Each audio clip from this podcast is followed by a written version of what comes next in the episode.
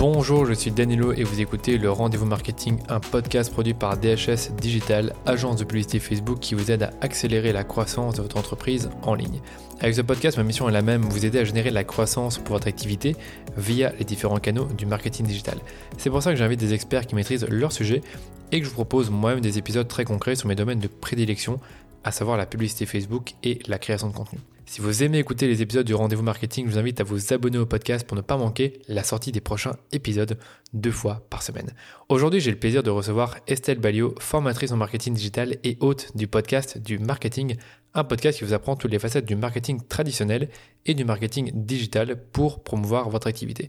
Je vous avoue qu'avant d'enregistrer ce podcast, je ne connaissais pas encore Estelle et c'est elle-même qui m'a proposé d'enregistrer ensemble un épisode sur un sujet qui n'a jamais été abordé sur le podcast, c'est-à-dire le lead magnet. Le lead magnet, aussi appelé aimant un prospect, doit faire partie intégrante de votre stratégie d'inbound marketing. Le lead magnet, c'est une ressource de valeur que vous offrez à votre client idéal en échange de ses informations de contact. Et c'est de cette façon que vous allez pouvoir recontacter toutes les personnes qui se sont intéressées à ce que vous proposez et développer ainsi une relation de confiance indispensable avant une transaction. Pour que vous puissiez bien comprendre ce qu'est un lead magnet et comment l'exploiter dans votre marketing en ligne, je demandais à Estelle de m'expliquer qu'est-ce qu'un lead magnet et pourquoi c'est important, comment construire un lead magnet efficace qui génère des prospects qualifiés, Ensuite, on a parlé des différents formats de lead magnet et ceux qui fonctionnent le mieux. J'ai demandé à Estelle de me citer des exemples de lead magnet à la fois pour le B2C, donc par exemple un coach sportif, pour le B2B, par exemple un freelance en marketing ou une agence créative, et les business de contenu comme les formations en ligne. J'ai également demandé à Estelle de me citer des exemples de lead magnet qu'elle a utilisés et qui ont cartonné, et surtout comment elle s'y est prise pour en faire la promotion. Et enfin, je lui ai demandé comment rendre son lead magnet irrésistible. Voilà pour l'introduction de cet épisode dédié au lead magnet. Je vous laisse maintenant écouter ma conversation avec Estelle Balio. Salut Estelle, comment tu vas? Eh ben, super bien, merci beaucoup de, m'avoir invité Danilo, je suis super contente d'être là. Avec grand plaisir. Ben, en fait, on a deux podcasts sur le marketing, donc euh, on se retrouve enfin. Toi, j'ai l'impression que ça fait quand même quelques années que tu as ton podcast. De mon côté, je suis là depuis juillet 2020. Peut-être que ce serait intéressant que tu nous expliques de ton côté depuis quand tu t'es lancé dans le podcast et ce que tu fais aujourd'hui. Ouais, écoute, ça fait, euh, j'ai pas compté, je crois que ça fait deux ans et demi. De mémoire, je crois que ça devait être en mars, tu vois, donc euh, un tout petit peu, euh, quelques mois avant toi, que j'ai lancé le podcast du marketing. et écoute, ouais, donc deux ans et demi à, faire ça toutes les semaines, je trouve que c'est, c'est, un, un, petit bonheur. Alors qui je suis? Bah écoute, je suis Estelle Ballot, je suis spécialiste, experte en, en marketing digital de façon générale, on va dire. Et surtout, je suis formatrice. Donc, je forme euh, principalement des indépendants d'ailleurs, mais pas que. Je forme des indépendants au, à la stratégie marketing, à la communication euh, digitale. Et puis ça, je le fais euh, à, travers trois canaux principaux. Le premier, c'est le podcast. donc vraiment, c'est un canal vraiment exceptionnel pour pouvoir toucher plein de gens et apprendre des choses aux gens quand on, a tous des choses à, apprendre aux autres. Donc j'invite tout le monde à, à se lancer euh, si, vous en avez envie donc via le podcast du marketing. Et puis, euh, je fais aussi des masterclass. Euh, donc ça, c'est des formats un petit peu plus longs euh, que mon podcast. Souvent, ça dure deux heures et surtout, c'est en live. Et les personnes, donc c'est un principe de, on, discute d'un sujet marketing particulier, mais surtout, comme c'est en live, on peut me poser toutes les questions et donc, eh ben, on échange comme ça. Donc c'est assez sympa. C'est un peu le problème des podcasteurs. On est tout seul derrière nos micros souvent et, on n'a pas le retour des auditeurs. Donc là, les masterclass, j'en fais deux, trois fois par et c'est l'occasion un petit peu de discuter avec les gens euh, qui m'écoutent. Et puis, pour les personnes qui veulent aller plus loin euh, dans la formation, euh, qui veulent en savoir plus sur la construction de leur stratégie digitale, j'ai une formation en ligne payante qui s'appelle Stratégie indépendante, que là j'ouvre euh, quelques jours par an. C'est des petites, des petites sessions de 30, 40 personnes à chaque fois. Donc, donc voilà, c'est un peu comme ça que, que je fonctionne actuellement et, et c'est un grand bonheur. après quasi 20 ans, tu vois, je comptais, ça fait quasiment 20 ans, je crois que ça fait 18 ans que je travaille dans le marketing. Donc, j'ai bossé dans des grosses boîtes, des petites boîtes, des agences, chez l'annonceur. Et c'est un vrai bonheur maintenant de, pouvoir transmettre tout ça. Oui, j'avais entendu que dans un podcast que tu étais, tu travaillais déjà dans, dans, le marketing depuis plusieurs années avant de t'être lancée en tant qu'indépendante et formatrice. Et est-ce que tu étais déjà formatrice avant de lancer le podcast ou c'est venu en même temps? Non, c'est vraiment venu en même temps. En fait, moi, j'ai tendance à dire que j'ai un petit peu toujours été formatrice parce que, tu sais, j'ai fait un parcours en entreprise assez euh, classique. C'est-à-dire que euh, je suis arrivée euh, dans un service marketing international. Donc, au départ, bah, j'étais assistante chef de produit, chef de produit. donc je manageais personne, mais assez rapidement, tu vois, après deux trois ans, t'en viens à manager une première personne, deux personnes, trois personnes, etc. Puis après à monter des équipes. Et en fait, le management, pour moi, en tout cas, dans ma conception du management, c'est pas autre chose que former les gens euh, et les aider à, trouver leur pleine puissance, entre guillemets, ou en tout cas euh, à faire le mieux possible euh, ce qu'ils savent faire. Donc finalement, pour moi, être manager, c'est déjà être formateur. En tout cas, c'est comme ça que je le vivais. Donc j'ai pas l'impression que ce soit tout à fait un, nouveau métier, mais dans les faits, strictement, effectivement, non, j'ai commencé à former au travers du podcast. Ok, d'accord. Et aujourd'hui, juste des curiosités que j'ai sur tes formations, tu as des formations en présentiel, en individuel, en ligne, comment ça se passe? Pour l'instant, c'est que en ligne. Alors, c'est que en ligne, ça veut, le fait que ce soit en ligne, ça ne veut pas dire que tu es tout seul euh, derrière ton ordinateur, parce que moi, je trouve ça assez, euh, assez triste finalement, ces formations. On est peut-être tout, seul, un peu perdu, puis surtout, ça peut être un peu, euh, un peu désarçonnant parfois. Donc, c'est une formation en ligne, les gens le font en autonomie, mais il y a quand même la force du groupe, c'est-à-dire qu'on le fait par, par cohorte. Donc, je disais, on est en général une trentaine de personnes en même temps, à démarrer en même temps, et on avance chaque semaine en même temps. Donc, il y a un vrai effet de groupe. Et puis, moi, je réponds aux questions une fois par semaine. Donc, il y a un, véritable échange qui se fait de façon à ce que les personnes ne restent pas un petit peu coincées avec, euh, avec leurs questions. Il y en a toujours. Donc, euh, donc en ça, c'est intéressant.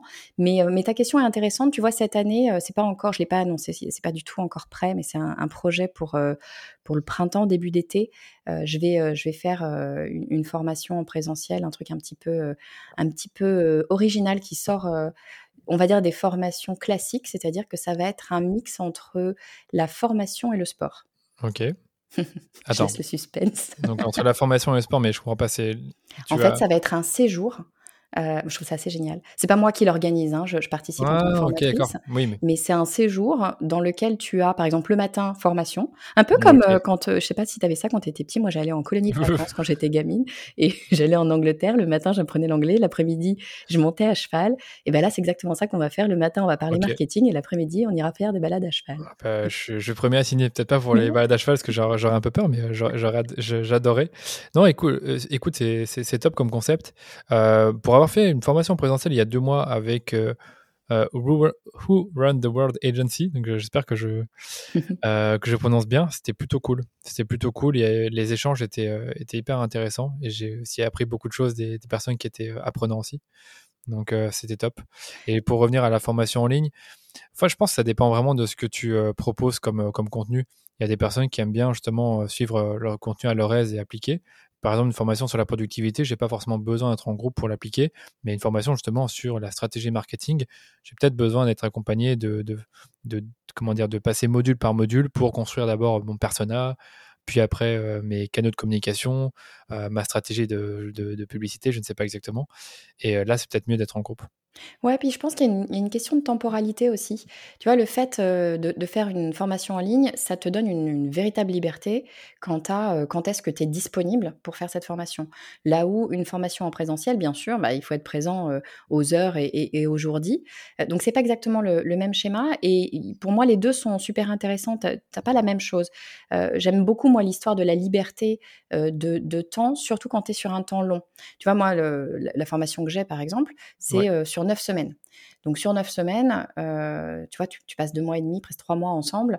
Euh, c'est intéressant de pouvoir euh, l'accommoder à, ton agenda euh, tu vois, typiquement, moi, je suis maman, j'ai pas le temps euh, le mercredi de travailler euh, sur quoi que ce soit. Si on me demande d'être présente, je pourrais pas. Là, la formation en ligne te, donne cette liberté-là. Et en même temps, des formations en présentiel, moi, je trouve ça super intéressant parce que ça t'oblige à te focus, tu vois, à vraiment laisser tout le reste de côté. T'as pas, tu reprends pas tes dossiers, tu es à fond pendant, souvent, c'est toute une journée ou plusieurs journées d'affilée. tu es vraiment à fond sur un sujet. Et du coup, ton cerveau, je pense, réfléchit d'une façon un petit peu différente. tu te mets vraiment en mode apprentissage.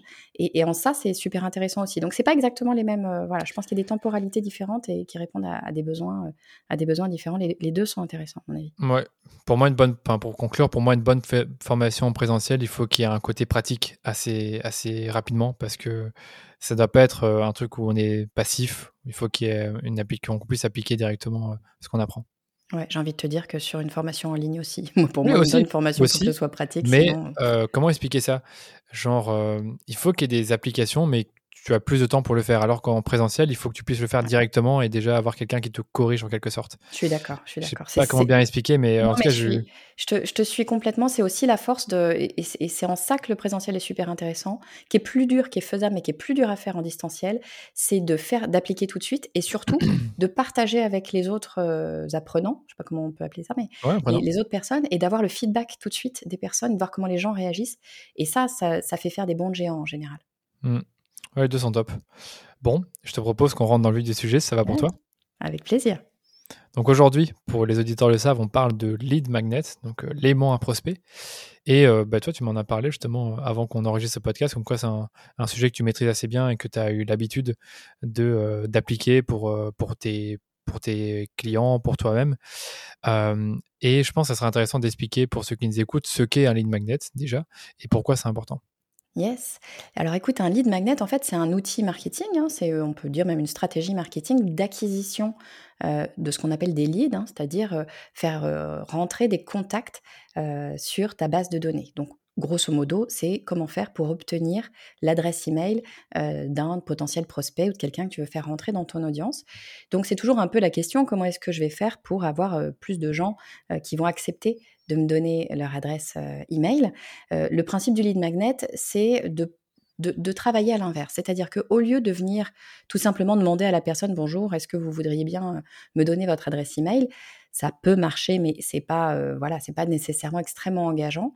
Ben, c'est de faire l'inverse et, c'est de dire moi j'ai quelque chose à vous offrir, euh, j'ai quelque chose qui est, que je sais être intéressant pour vous et c'est dans le je sais être intéressant pour vous que tout se niche finalement. Euh, donc j'ai quelque chose à vous offrir. Est-ce que vous le voulez? Je vous l'offre gratuitement. Bien sûr, pour vous l'envoyer, il faut que vous me vous remettiez vous me remettiez votre votre adresse email. En gros, qu'est-ce qui se passe? Toi euh, qui recherches à obtenir euh, l'adresse email de quelqu'un, pourquoi tu veux l'adresse email de quelqu'un? Parce que c'est potentiellement euh, quelqu'un avec qui tu veux pouvoir échanger par la suite, quelqu'un que tu veux faire rentrer dans ton audience directe. cette personne-là, pour l'obtenir, il va falloir commencer par comprendre quels sont ses besoins, quelles sont ses problématiques, quels sont voilà, qu'est-ce qui le gêne. En fait, c'est tout le travail classique du persona. Euh, qui est évidemment un travail super, euh, super important et super intéressant à faire. Donc, en gros, comprendre son audience, comprendre ses clients. Et une fois que tu as compris euh, ce qui va un petit peu les gêner, c'est pas forcément un énorme problème d'ailleurs, hein, mais ce qui va les arrêter dans leur parcours, eh bien, tu vas pouvoir leur proposer la solution. Euh, donc ça peut être quelque chose d'extrêmement simple, mais tu vas leur proposer un document. Bien souvent, c'est un document PDF. Ça peut être, euh, ça peut prendre plein de formes différentes. On en parlera peut-être, mais mettons un, document PDF dans lequel tu leur expliques bah, comment faire telle étape. Et tu sais que c'est bah, une étape euh, qui les bloque jusqu'à maintenant. Donc probablement ils vont dire ah non mais attends super idée, ça m'intéresse, je veux que tu puisses euh, euh, me parler de ça, en fait, tout simplement. Et donc, cette personne te remet son adresse email. Euh, et en plus de ça, comme tu l'as fait intelligemment normalement, bien évidemment, cette problématique-là dont on parle, c'est la problématique en tout cas plus grosse, peut-être plus large, dont toi tu vas parler peut-être dans ta newsletter ou, ou dans les emails que tu vas vouloir envoyer à la personne peut-être par la suite.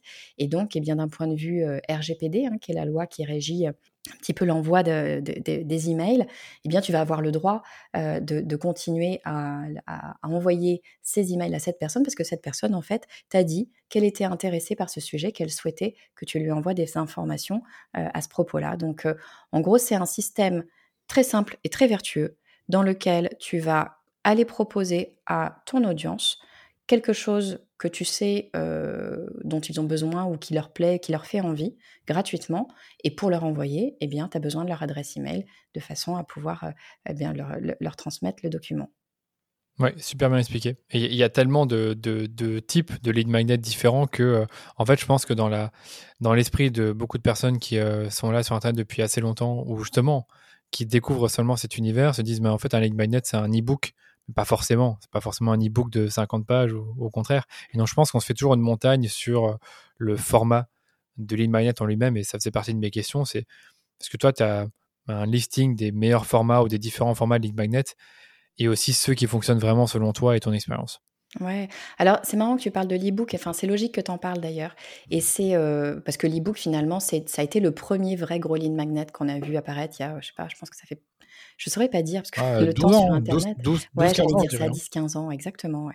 c'est un peu le livre blanc. C'était le, le, truc très euh, souvent B2B. Euh, tu vois, moi je viens de chez Microsoft. Chez Microsoft, il y avait des livres blancs. Il y a toujours des livres blancs, ma grande stupeur.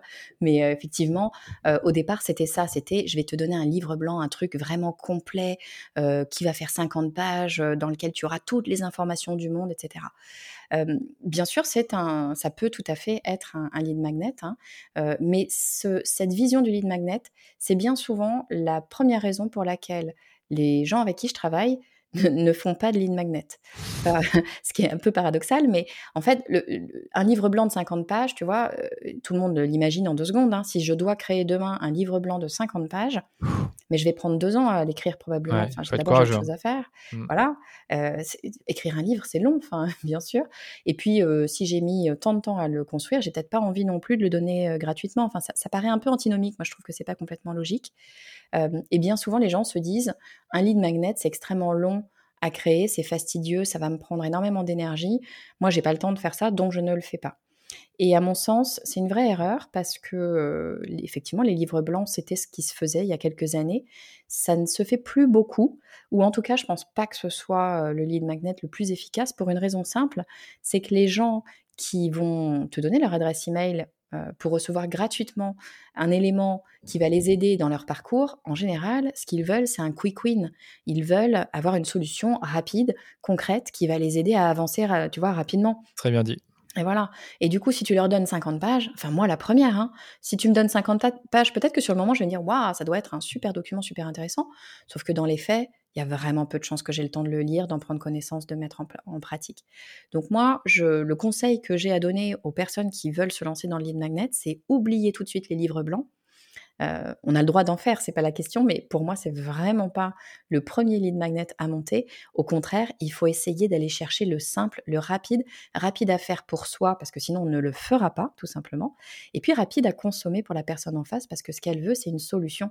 Et donc, bah, une solution, il faut que ça aille euh, idéalement le le plus vite possible. Alors, euh, bah, pour te donner des exemples, il y en a plein en fait. C'est vraiment une question d'imagination, hein, les lead magnets. Et la première chose à faire, c'est déjà, c'est ce que je disais tout à l'heure, hein, c'est réfléchir à son persona, réfléchir à son audience, à ses propres clients et comprendre ce qui va les gêner. On n'est pas en train de parler de régler tous leurs problèmes. On n'est pas en train de, dire, euh, surtout pas d'ailleurs, que le lead magnet doit faire en sorte qu'il n'ait plus besoin de travailler avec nous derrière. Ce serait pas logique. Mmh. Donc, une porte d'entrée. Bah oui, c'est une porte d'entrée. Donc on va vraiment leur montrer que bah, on peut. Euh, en fait, on va leur montrer qu'on peut leur être utile. C'est aussi simple, euh, mais, tu vois, simple que ça. C'est vraiment leur dire, moi je peux être utile parce que bah, j'ai des bons plans pour toi. C'est un petit bon plan. moi je les appelle mes cadeaux bonus, tu vois. Donc c'est vraiment un petit truc simple, facile. Alors ça peut être alors, tu vois, moi qui est un, podcast, euh, le lead magnet que je fais le plus souvent, ça doit me prendre euh, une demi-heure, une heure grand max à faire en général. C'est tout simplement un résumé euh, du dernier épisode du podcast que j'ai publié. parce que, qu'est-ce qui s'est passé en fait? J'ai demandé, moi, à mon audience, comment est-ce que vous faites? Comment est-ce que vous prenez ces épisodes de, de podcast? J'en sors un par semaine ou comment vous les écoutez? Et en fait, les gens m'ont dit, très clairement, écoute, Estelle, moi je l'écoute en faisant autre chose, en faisant mon sport, en faisant mes courses, en faisant la cuisine, bon bref. Euh, donc en fait, euh, bah, ils n'ont pas la possibilité de prendre des notes à ce moment-là. Et parfois, euh, ça dépend des épisodes, mais tu vas avoir des épisodes où il va y avoir beaucoup, beaucoup de contenu, beaucoup de choses à retenir. Et la réalité, je le sais très bien, c'est que sur le moment, on se dit, waouh, c'est super intéressant, je vais mettre ça en place dans ma boîte. Et puis en fait, cinq minutes après, on a oublié, on est passé à autre chose et on le mettra jamais en place. Donc, qu'est-ce que je leur propose? Je leur dis, mais pas de problème, continue à faire du sport, faire la cuisine ou ce que tu veux pendant que tu écoutes le podcast. Moi, je t'ai préparé un résumé. Euh, donc, t'inquiète pas, tu auras trois pages en PDF, ultra concis, ultra simple, dans lesquelles tu auras tous les éléments euh, dont j'ai parlé. Donc, pas besoin de prendre des notes, je l'ai fait pour toi. Et en fait, je leur enlève cette contrainte-là d'avoir à se concentrer plus plus pendant l'épisode et d'avoir à prendre des notes, d'avoir euh, les mains, les mains libres tout simplement. Euh, et voilà, et c'est vraiment un lead magnet qui fonctionne très bien. Et les, ça, fonctionne tellement bien que les auditeurs, si tu veux, très régulièrement me remercient, me disent souvent, moi ce que j'adore sur ton podcast, Estelle, c'est que tu proposes ces cadeaux bonus avec des résumés. C'est vachement chouette, c'est pratique, ça m'aide bien. Et en fait, c'est ça qu'on cherche avec un lead magnet, c'est être dans les bons papiers finalement de notre audience. On cherche à les aider. Il faut vraiment se dire ça. Qu'est-ce que je peux faire pour les aider facilement, simplement? Donc, tu vois, le, résumé, vraiment ultra simple à faire quand on a un contenu, par exemple comme un podcast. Ça peut être dans la, dans la même veine, ça peut être une sorte d'anti-sèche. Moi, j'appelle ça les anti-sèches. Tu sais, la checklist. Je sais pas, tu vois, si par exemple pour une publicité Facebook, pour construire une publicité Facebook, tu as besoin d'avoir pensé à un certain nombre d'éléments. Il faut que tu aies, je sais pas, des éléments graphiques, il faut que tu aies fait un shooting photo, il faut que tu aies prévu une copie, il faut que tu aies réfléchi à ta cible, etc. Mais avoir une checklist de tous les éléments qu'il faut que tu aies fait avant euh, de commencer à publier euh, ta pub Facebook, ça peut être un, un, lead magnet super intéressant euh, pour quelqu'un qui veut se lancer dans la pub Facebook. Donc vraiment, tu vois, quelque chose d'assez d'assez simple. puis allez, je t'en donne deux autres, mais il y en a plein, hein, franchement, c'est vraiment une question d'imagination.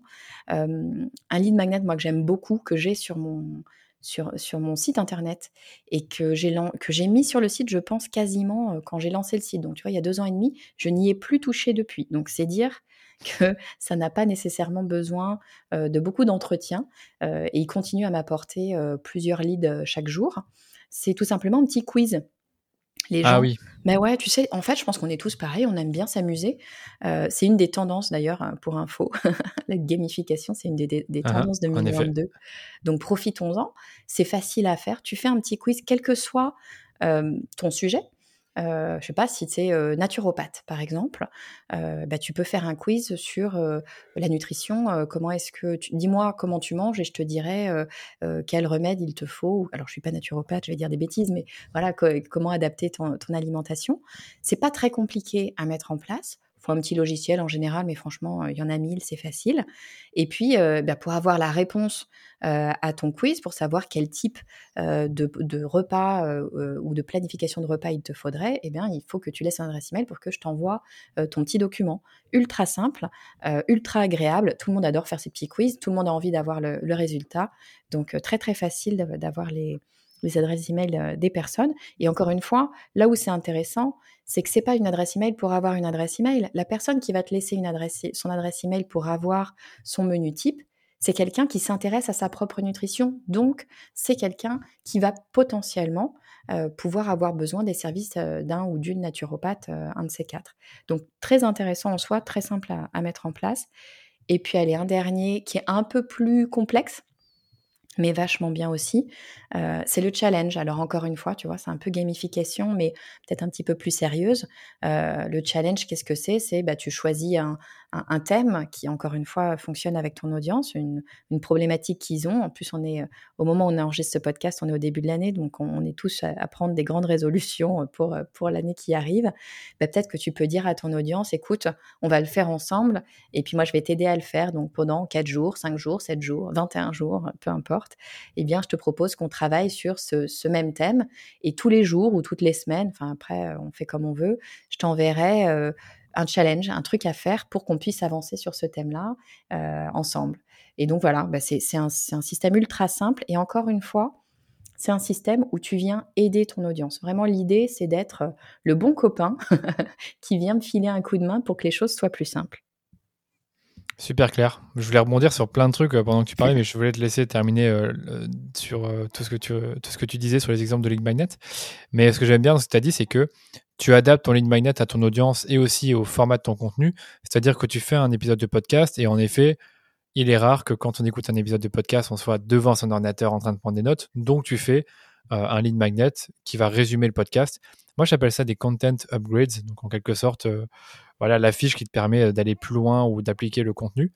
Et je trouve aussi que le lead magnet, du coup, doit être lié au support de communication. C'est-à-dire que si tu fais des articles de blog, peut-être qu'il n'y a pas besoin d'avoir un résumé de l'article, mais plutôt peut-être un guide ou peut-être un truc vidéo ou un tutoriel, quelque chose qui va plus loin que, l'article en question. Et sur YouTube, je sais que souvent les YouTubeurs proposent des formations gratuites. Donc tout dépend de, je de, son audience et du format de contenu. Et au niveau des formats de League Magnet, pareil, j'aurais pu en citer d'autres que ceux que tu as donnés, qui sont hyper pertinents évidemment. le challenge, il est top. Et il marche à la fois en B2B et en B2C. J'ai une cliente, par exemple, qui est, qui est coach sportif et qui, justement, fait des challenges ben, de manière euh, au mois de janvier et au mois de septembre, je pense. Et à ce moment-là, ben, elle propose un challenge de 5 jours pour se remettre euh, au sport. Et moi, j'avais fait aussi un challenge pour euh, les Facebook Ads où justement, ben, j'expliquais durant le challenge comment lancer des campagnes et les optimiser. Donc, pas mal de choses sont possibles. Exactement. Et tu vois, si je reprends tes deux exemples, il y a plein d'options. C'est ça qui est super intéressant sur le lead magnet, c'est que vraiment tu peux être créatif. Si on parle d'un coach sportif, alors évidemment, comme tu dis, tu as le challenge, viens, on se remet au sport. Et puis tu peux avoir aussi bah, le meal, ce que moi j'appelle le meal plan. Souvent, quand tu, quand tu veux faire du sport, bah, tu fais attention à ton corps, à ta, à ta santé. Et la nutrition, ça passe par là. Et si tu es comme moi, en tout cas, tu sais jamais quoi faire à manger. Tu veux mmh bien manger, mais tu sais pas forcément quoi faire. Moi, si tu me donnes un menu tu vois, de, la semaine avec les trucs que j'ai euh, à, cuisiner, les courses que j'ai à faire, mais je suis super heureuse, c'est tout simple. Et, ça va vraiment euh, aider, aider les personnes dans un sujet qui peut être d'ailleurs un petit peu euh, je dirais, connexe, tu vois. Quand tu es dans la nutrition, tu pas exactement dans, le, dans, le, coaching sportif, mais ça va ensemble. Et donc, encore une fois, ce qu'on cherche à faire, c'est aider la personne. Donc, on n'est pas obligé d'être pile-pile sur euh, son propre sujet. On peut aller chercher des choses un petit peu, un petit peu connexes. Et puis, euh, tu vois, sur la, tu, donnes, tu prenais l'exemple bah, de ton agence, euh, sur une agence Facebook Ads, tu, tu, vas avoir des gens peut-être de niveaux différents. Euh, tu vas avoir des gens qui connaissent très très bien euh, la publicité euh, Facebook, qui ont une grosse boîte par exemple et qui veulent, qui ne veulent pas la faire eux-mêmes parce qu'ils veulent bien sûr prendre des experts pour le faire mieux qu'eux. Et puis tu vas avoir des gens qui finalement connaissent pas encore si bien que ça Facebook et les Facebook Ads surtout et avant de se dire j'ai envie de faire des Facebook Ads, bien souvent, on a envie de savoir euh, bien ce que ça, peut nous apporter. Et le meilleur moyen, à mon avis, tu vas me dire ce que tu en penses, mais à mon avis, le meilleur moyen, c'est de commencer par tester euh, soi-même. Donc, un lead magnet ultra simple, c'est peut-être juste un guide qui t'explique, euh, je sais pas, ou une mini formation qui t'explique en cinq étapes comment faire pour lancer ta première pub Facebook. C'est probablement le premier pas pour.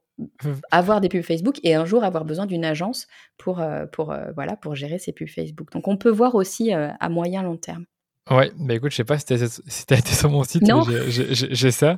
En fait, j'ai en fait, essayé d'expliquer à, à, toi et aussi à l'audience comment ce que j'ai raisonné, mais avec le guide de la pub Facebook, donc qui est un guide introductif à la publicité Facebook, je vous explique comment lancer votre première campagne. Évidemment, une fois que vous avez lancé la première campagne, on se rend compte qu'il y a beaucoup plus de problèmes que ça, et c'est là qu'intervient la formation. Donc on va dire le gros vendeur, mais bon, c'est un peu comme ça que je, raisonne. Et pour l'agence, c'est vrai que le guide de la pub Facebook, c'est pas l'idéal parce que ben, nos clients savent déjà, euh, ont déjà lancé des campagnes. Donc du coup, eux ont plus besoin de les optimiser, de les scaler. Ils ont besoin de contenu, ils n'ont pas trop d'idées de quel contenu choisir. Et donc là, c'est plutôt à ce moment-là que j'ai d'autres lead magnets plus pointus qui sont peut-être un peu moins présents sur mon site, mais qui sont présents dans certains articles ou certaines pages. Mais c'est un peu comme ça que j'ai raisonné, c'est toujours avoir des lead magnets adaptés à mon audience, mais aussi en fonction de leur connaissance de, la publicité. Exactement. Il faut aller les aider là où ils sont. Moi, j'ai toujours tendance à me dire ça. Il faut se poser la question où, où est-ce qu'ils en sont et qu'est-ce qu'ils ont besoin de savoir pour avoir envie de travailler avec moi? Et en fait, tu peux les, aider à avancer euh, sur le chemin. C'est pas toujours immédiat et c'est pas grave. Mais en plus, tu peux avoir plusieurs lignes magnets à différents, pour, différents, euh, pour, pour euh, ton audience, mais à différents stades de leur développement sur ton sujet de prédilection. Donc, un, un, lead magnet pour les débutants, un pour les intermédiaires et un pour les plus avancés, si tu as à chaque fois un programme pour chacune de ces personnes-là. Pour moi, il faut qu'il y ait toujours une continuité entre les deux. Absolument. Et puis alors c'est quelque chose qu'on n'a pas dit, tu vois, jusqu'ici, et ce qu'on dit souvent des lead magnets, c'est pour euh, ben, obtenir une adresse email, hein, faire rentrer quelqu'un dans ton audience, mais pas que en fait. Euh, là, ce que tu dis, le fait d'avoir plusieurs lead magnets à différents niveaux, ben, ça peut t'aider à, segmenter ton audience tout simplement, à savoir où ils en sont et à leur proposer après des choses plus personnalisées en fonction de, de leurs besoins. Donc c'est vraiment euh, un outil ultra facile à mettre en place et super intéressant qui apporte beaucoup de choses. Ouais, c'est vrai que j'avais pas pensé pour, euh, pour la segmentation. Enfin, pour, pour, pour cet épisode, en tout cas, j'avais pas pensé à tout ce qui est segmentation, mais c'est vrai que pour votre base mail, en fait, vous pouvez taguer euh, les, les, personnes qui s'inscrivent en fonction de lead magnet qu'ils ont téléchargé. Donc ça, c'est hyper intéressant parce que ça permet d'envoyer des emails euh, plus personnalisés. Donc ouais, vraiment un sujet intéressant où il y a plein de choses à dire sur toute la problématique des, des, cadeaux, des aimants prospects ou des lead magnets. Hein, c'est un peu des termes interchangeables. Après, la question, c'est euh, finalement comment est-ce que tu construis un lead magnet? Euh, Est-ce que tu utilises un outil spécifique? Est-ce que tu euh, est-ce que as un process que tu vas utiliser pour le construire? Je ne sais pas si tu peux nous en dire plus là-dessus, parce que comme tu le sais, je pense qu'une des peurs de, des personnes qui nous écoutent, c'est de ne pas avoir le temps de le faire ou de bien le faire. Ouais, alors écoute, moi je, moi je prône la simplicité. tu vois, je travaille toute seule, euh, donc euh, je, je, vraiment cherche des choses qui sont euh, simples, accessibles, peu coûteuses, parce que je travaille beaucoup avec des indépendants, donc c'est aussi mon travail d'essayer de voilà trouver des solutions accessibles, on va dire. Et le principe du lead magnet, c'est que vraiment tu fais absolument ce que tu veux. Donc comment est-ce que je fais? Je vais te donner vraiment l'exemple d'un de mes lead magnets, par exemple un résumé d'épisode. Bah, comment je vais faire Jusqu'à présent, enfin jusqu'à il y a peu, je faisais tout simplement un document PDF donc, euh, je commençais soit sous Word ou sous PowerPoint, euh, vraiment très euh, simplement et très bêtement, que j'enregistrais sous PDF. Ça, c'était première étape. Maintenant, j'essaye de les customiser un petit peu plus. Je les fais sous Canva, parce que c'est tellement facile sous, sous Canva de, de, faire des jolies choses, donc autant, autant les faire. Mais voilà, extrêmement simple. Et puis après, pas besoin d'outils particuliers. ce dont tu as besoin, c'est potentiellement un site internet, t'es même pas obligé. Il se trouve que moi, je les mets sur mon site internet, donc je crée une page à chaque fois sur mon site spécifique pour faire une sorte de mini landing page. C'est vraiment, euh, mais alors extrêmement succinct. Euh, il faudrait d'ailleurs que je la refasse, mais c'est pas ma priorité parce qu'en fait, ça joue pas vraiment tant que ça dans le fait que mon lead magnet euh, fonctionne. Là, actuellement, j'ai une page très sincèrement assez moche euh, où c'est juste le titre du lead magnet en une phrase, ce qu'il y a dedans et laissez-moi votre votre prénom et votre adresse email, basta. Donc c'est vraiment pas, pas très, enfin en tout cas c'est très succinct, très rapide. Et puis c'est juste une, un formulaire, si tu veux, de, de, de, qui te permet de recueillir l'adresse email qui est reliée à mon gestionnaire de base email. Moi en l'occurrence c'est Mailchimp, mais ça fonctionne avec n'importe quel gestionnaire de base email. Ça en revanche, s'il y a un outil à avoir, c'est bien celui-là, c'est d'avoir un gestionnaire, tout, simplement parce que c'est légal. Hein, tu peux pas, euh, tu peux pas euh, conserver les adresses email euh, de personnes. par exemple, sur un tableur Excel, j'ai entendu ça un jour, ça m'a fait hérisser le poil. Non, on peut pas faire ça. On doit protéger les adresses email qu'on nous confie. Ça fait partie de la loi RGPD et c'est très bien. donc, on doit faire en sorte de les protéger, notamment contre le piratage. Et alors, bah, je sais pas toi, mais moi, je ne suis pas une spécialiste anti-pirate ni une codeuse née. Donc, bah, je sais pas faire ça et, c'est le job d'un. Moi, j'appelle ça des gestionnaires de base email. En anglais, on dit des, ERP. E c'est ce qui nous permet en fait de, conserver, d'une part, de conserver de façon sécuritaire les emails qui nous sont confiés et d'autre part, d'envoyer des emails groupés donc à 50, 100, 1000, 2000, 10 000 personnes, peu importe, en même temps, ce que tu vas pas pouvoir faire sur ton Gmail classique ou ta boîte email classique, qui n'est pas faite pour ça, tout simplement. donc voilà, je, je, travaille avec, alors moi j'ai MailChimp, mais encore une fois, je dis MailChimp parce que c'est celui que j'ai, mais il y en a plein qui se valent très bien, et ça va te permettre de conserver les adresses email, d'envoyer et de segmenter aussi euh, grâce à, en fonction de ce que fait euh, ton audience et notamment est-ce qu'il euh, télécharge ces, j'allais dire, ces livres blancs, surtout pas ce lead magnet. Oui, c'est vraiment il y a quelque chose qu'on que, a appris aujourd'hui, c'est qu'un lead magnet n'est pas forcément un livre blanc ou un e-book, ça peut l'être, mais honnêtement, c'est un peu has-been et très peu de gens ont encore le courage de lire un livre blanc.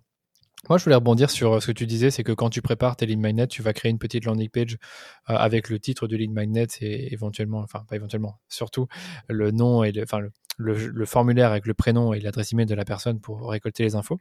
Moi, ce que j'ai vu sur un, un, podcast que j'aime beaucoup, qui est celui d'Amy Porterfield, c'est qu'elle, en fait, redirige vers les show notes, donc les notes de l'épisode. Et dans les notes de l'épisode, il y a une sorte de, de formulaire intégré dans les notes avec le titre du, euh, du lead magnet ou euh, de la ressource et euh, deux, champs, deux champs pour télécharger la ressource. Ça, je trouve ça pas mal parce qu'en fait, ça t'évite de créer à chaque fois une nouvelle page. Ouais, puis il y a un truc que qu'Amy fait beaucoup, moi aussi j'aime beaucoup euh, Amy. Euh, un truc qu'elle fait qui est vraiment tout bête, euh, mais qui aide beaucoup, c'est de faire en sorte d'avoir une URL pour cette landing page que tu as, qui est ultra simple. Donc elle, ce qu'elle fait, c'est donc son, son, site internet, c'est Amy Porterfield, donc son nom.com. Ça, les gens qui l'écoutent le connaissent. Et puis elle met slash le numéro de l'épisode. Ouais, je sais. voilà. Moi j'ai un peu copié, hein, je mets je mets le podcast du marketing.com slash cadeau et puis le numéro de l'épisode parce que j'aimais bien le mot cadeau, oh, je trouvais ça sympa. Mais voilà, je pense qu'il faut absolument, pour simple, encore une fois, il faut simplifier la vie aux gens. Donc, euh, s'ils doivent euh, suivre un lien, et surtout dans les podcasts, euh, la problématique du podcast, c'est que c'est audio. Alors c'est un avantage, mais parfois c'est une problématique. On ne peut pas cliquer sur de l'audio. Donc il faut avoir des URL ultra faciles à, retenir pour que les gens aient envie d'aller les chercher simplement, facilement. Ouais, c'est clair. Il faut vraiment rendre ça simple. Après, on verra qu'il y a tout à l'heure dans le podcast qu'il y a d'autres façons de parler de son lead magnet et de le mettre en avant, mais c'est que le principal, c'est une page sur son site ou éventuellement à la suite d'un article ou dans les notes de l'épisode. Hmm. Je veux peut-être revenir sur les exemples de lead magnet. On a donné quelques-uns qui étaient intéressants. Euh, moi, j'ai en tête, tu sais, euh, plusieurs secteurs en quelque sorte. On a bien sûr le B2C. Tu as parlé de naturopathie, je pense. Mmh Moi, j'ai parlé de coach sportif. Puis après, il y a le B2B, donc être freelance, être une agence, et les business de contenu, donc tout ce qui est euh, formation en ligne. Est-ce que tu as des exemples de lead magnet pour chacun de ces business dont tu sais que ça fonctionne donc, Je te pose la question parce que tu as pas mal de clients qui sont sûrement dans différents types de business. Et à mon avis, tu dois avoir des choses intéressantes à partager là-dessus. Ouais, bah, c'est ce que je te disais, hein. vraiment à chaque fois, euh, la question c'est de regarder ce qui va venir aider euh, ton audience. Donc si tu es euh, coach sportif, c'est ce qu'on disait, tu vas te poser la question non pas de ce que moi j'ai à proposer. C'est ça la vraie erreur en fait que font les gens. Ils se disent moi je vais leur proposer ce que je fais. Et mmh c'est pas ça qu'on vient qu'on vient chercher. Ce qu'on doit aller chercher, c'est ce dont tu as besoin ton audience. Donc, tes coachs sportifs, ton audience, qu'est-ce qu'elle, euh, c'est quoi sa problématique? Sa problématique, je fais un gros stéréotype. Sa problématique, c'est, bah, ça fait un petit moment qu'elle n'a pas fait de sport, euh, elle a pris peut-être un petit peu de poids sur les années, elle sait pas trop comment faire euh, pour perdre, voilà, les 2-3 kilos que, que, la personne a prise.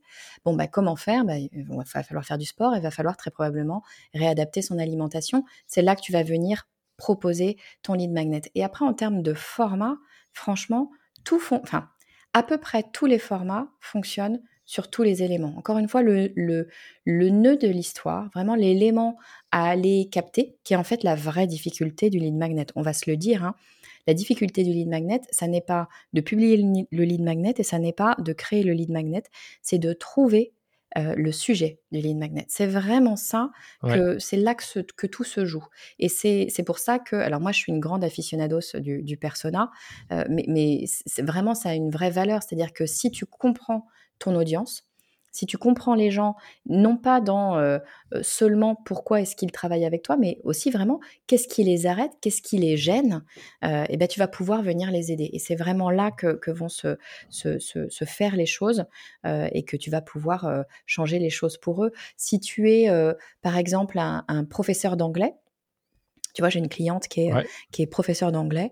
la problématique de, de ces étudiants ou des parents des étudiants, c'est pas tant euh, de, de, comment dire, de faire en sorte que leur, euh, leur enfant apprenne l'anglais. Bien sûr que c'est la problématique. Mais la vraie problématique derrière, quand tu creuses, quand tu discutes avec ses parents et avec ses étudiants, et c'est ça que j'invite les gens à faire, hein, c'est vraiment d'aller faire des interviews euh, auprès de, sa cible, hein, tout simplement, pour comprendre leur vie, comprendre ce qui, ce qui se passe. C'est pas tant d'apprendre l'anglais, parce que l'anglais, bah, bien sûr, ça demande du travail d'apprendre l'anglais, ça demande de l'implication, etc. Mais on peut le faire. La difficulté, en tout cas, de, ces étudiants et, de ces familles, c'est de, trouver la bonne orientation et de faire les bonnes démarches pour la bonne orientation. Et l'anglais fait partie de ça parce que s'ils n'ont pas tel niveau, alors je crois que c'est au TOEFL, au TOEIC, je ne sais plus ce qu'elle m'expliquait, eh bien ils vont pas pouvoir rentrer dans l'école ou dans l'université qu'ils souhaitent intégrer. Donc un élément qui pouvait être intéressant pour elle de proposer, c'était pas nécessairement un mini cours d'anglais. Tu vois, c'est peut-être le premier truc auquel on aurait pu penser. Tiens, je te donne un mini cours d'anglais ou euh, les règles des verbes, euh, je sais pas, irréguliers en anglais. ça, franchement, bah, ça donne pas méga envie. Non, non, c'est moyen. C'est pas vraiment très drôle.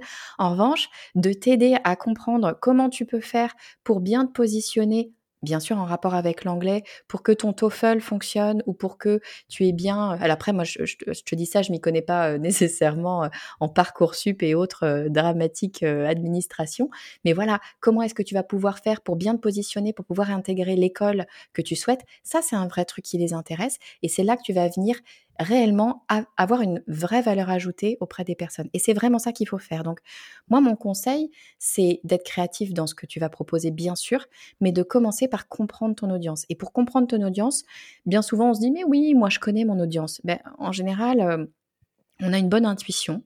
Moi, je dis toujours, faut se faire confiance. Hein. On, a bien souvent une excellente intuition, même quand on démarre. Donc, je le dis pour les gens qui, qui lancent euh, leur activité. Souvent, on me dit, mais moi, en fait, j'ai pas de clients, donc je sais pas.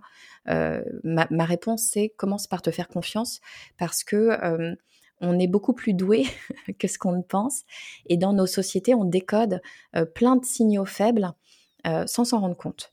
Donc bien souvent, notre intuition est bonne, elle n'est pas forcément complète, mais on est sur la bonne voie. Et une fois que tu as posé ton intuition, eh ben moi, je, ce que j'invite les gens à faire, euh, c'est d'aller interviewer. Alors je sais que ça paraît pas facile, hein, mais c'est d'aller interviewer des potentiels clients et si possible, des gens qu'on ne connaît pas, pas ses clients à soi, parce que ils nous connaissent, ils seront peut-être pas complètement objectifs, ils oseront peut-être pas être totalement honnêtes.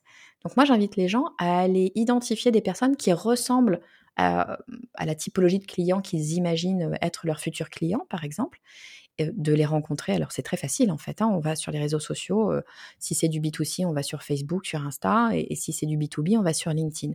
Grosso modo, tu arrives à trouver à peu près tout le monde en ce moment maintenant. Et puis d'aller demander aux gens eh ben, de t'accorder 15 minutes. Euh, tu ne les connais pas et je pense qu'il faut vraiment le faire de façon ultra simple. Moi, c'est comme ça que je fais. Euh, je leur explique le projet, je leur dis voilà, moi, je suis en train de, monter euh, tel élément, j'ai besoin de comprendre mes clients, j'ai rien à vous vendre. Il faut vraiment, je pense, désamorcer ça. Et puis leur dire bah, j'aimerais qu'on discute ensemble, j'aimerais que vous me parliez de vous. Et écoute, je sais que quand je dis ça, les gens me disent non, mais attends, mais moi, je fais jamais, je ferai ça, je suis timide, j'ai pas envie d'aller embêter les gens, etc. Alors moi, je suis complètement introvertie comme personne, c'est pas du tout mon truc d'aller taper sur euh, l'épaule euh, des personnes pour leur demander des trucs. Mais en fait, euh, faut vraiment le faire. D'une part parce que bah, franchement, t'as pas grand-chose à perdre. Au pire, la personne te dit t'es sympa, mais non.